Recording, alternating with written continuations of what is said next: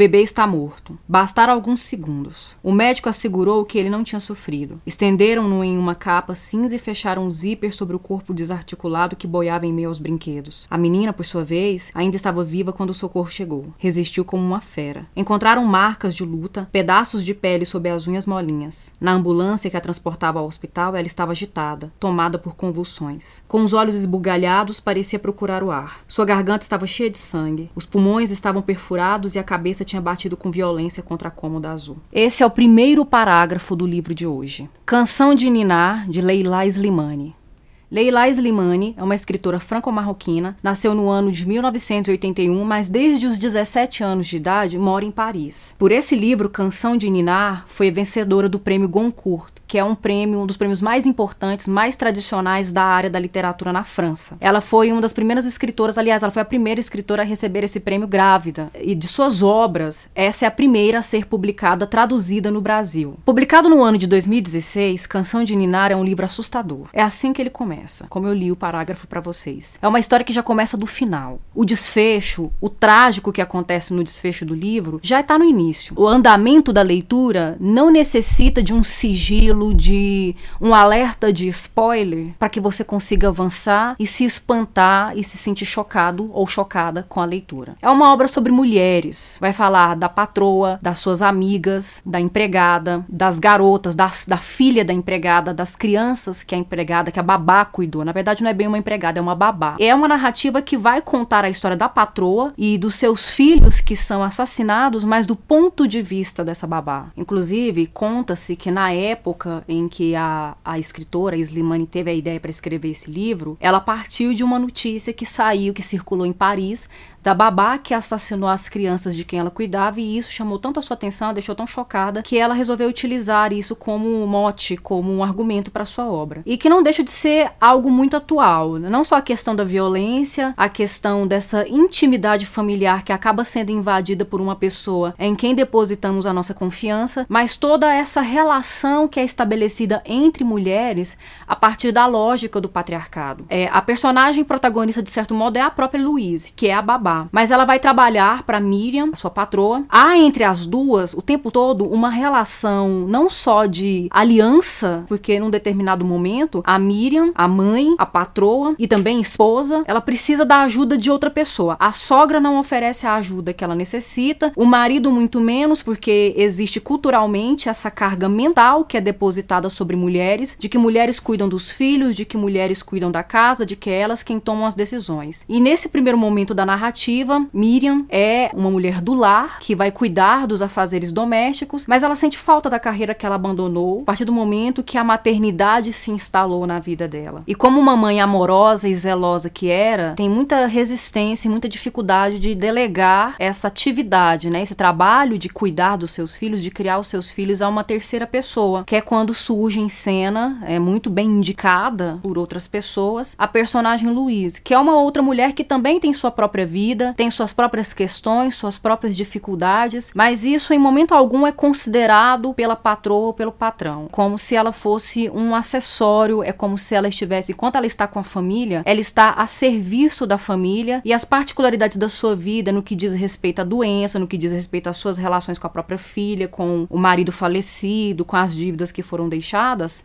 ou as contas que tem a pagar, é, tudo isso aí é uma questão que não entra na casa dos patrões, não deveria entrar na casa dos patrões. E dentro dessa lógica patriarcal, que infelizmente ainda é muito atual, nós temos mulheres que são retratadas, que são pintadas, que são representadas, sempre nessa ambiguidade. Num determinado momento há um mal-estar entre elas, porque parece haver uma rivalidade entre mulheres, aquela ideia de sororidade, né, de mulheres se unirem juntas, se fortalecerem, ainda não não, existe entre essas mulheres, como se elas se ameaçassem o tempo todo, não só no âmbito familiar, no âmbito afetivo, mas também no âmbito profissional. Mas, por outro lado, em determinados momentos, parece que no final das contas, essas mulheres reconhecem uma na outra uma semelhança e somente a partir da observação dessas semelhanças, de sobrecarga mental, né, da mulher ter que dar conta de tudo, da mulher ter que ser perfeita, de ter que cuidar da casa e de ter que manter tudo em ordem e ainda estar plena também com tudo isso, os filhos muito bem cuidados, os filhos não podem ter crise de manha, não podem ter crise de choro, tudo tem que estar sempre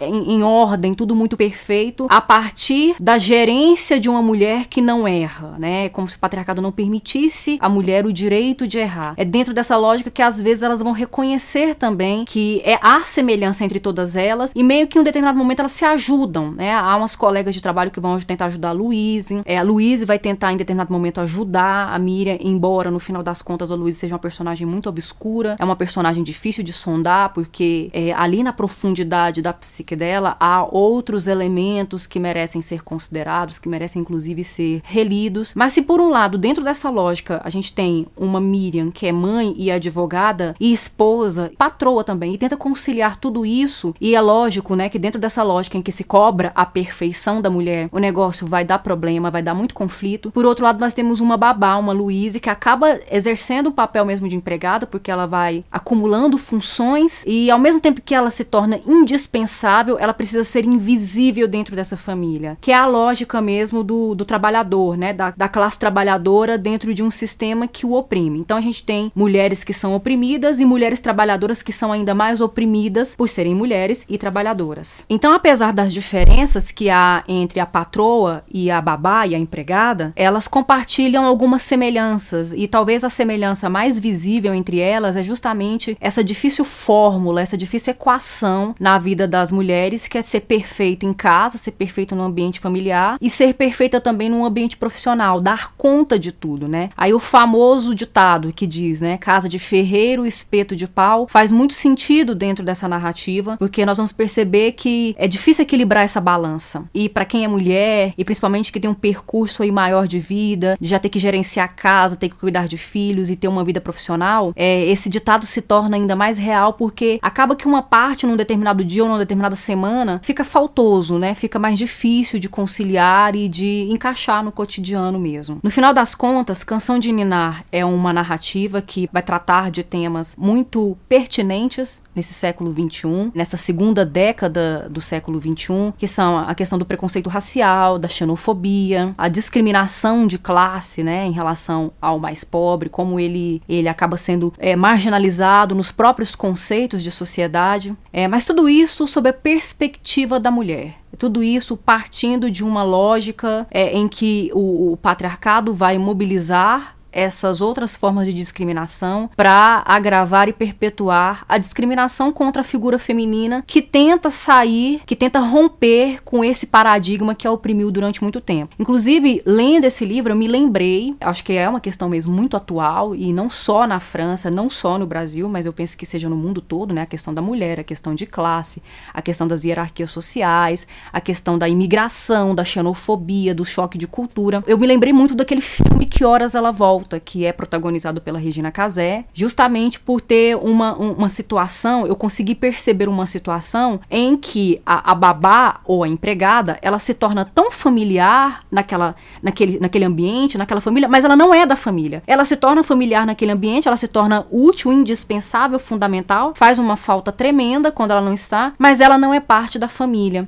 E isso fica muito evidente, sempre de maneira muito hostil, de maneira muito agressiva. Então, é um bom livro para refletir refletir, para pensar essas questões atuais. E é uma obra também que envolve a gente, porque mesmo começando dessa forma, né, já pelo desfecho, a gente já sabe o que, que vai acontecer, a tentativa de montar o quebra-cabeça dessa narrativa é, acaba nos prendendo e nos deixando mais envolvidos com a formação dessas personagens. Se você gostou do vídeo, se você gostou do livro, não deixe de curtir, compartilhe, não deixe também de inscrever-se no canal, ativar o sino para receber as outras análises, as outras apresentações de obras que farei aqui. E eu vou ficando por aqui. E até a próxima. Publicado no ano de 1910. Ai, que que é isso? Tô louca. Peraí. É 2016. Publicado em mil. De novo! Publicado no ano não, calma. de. Você não pode deixar resquício de sorriso. Tá. Calma. Tá. Eu não vou fazer nada. Isso é engraçado. Você tava saindo, você saiu de uma cena séria. Sim. Do Brasil. Tá. O principal publicado no Brasil. Isso, eu já falei.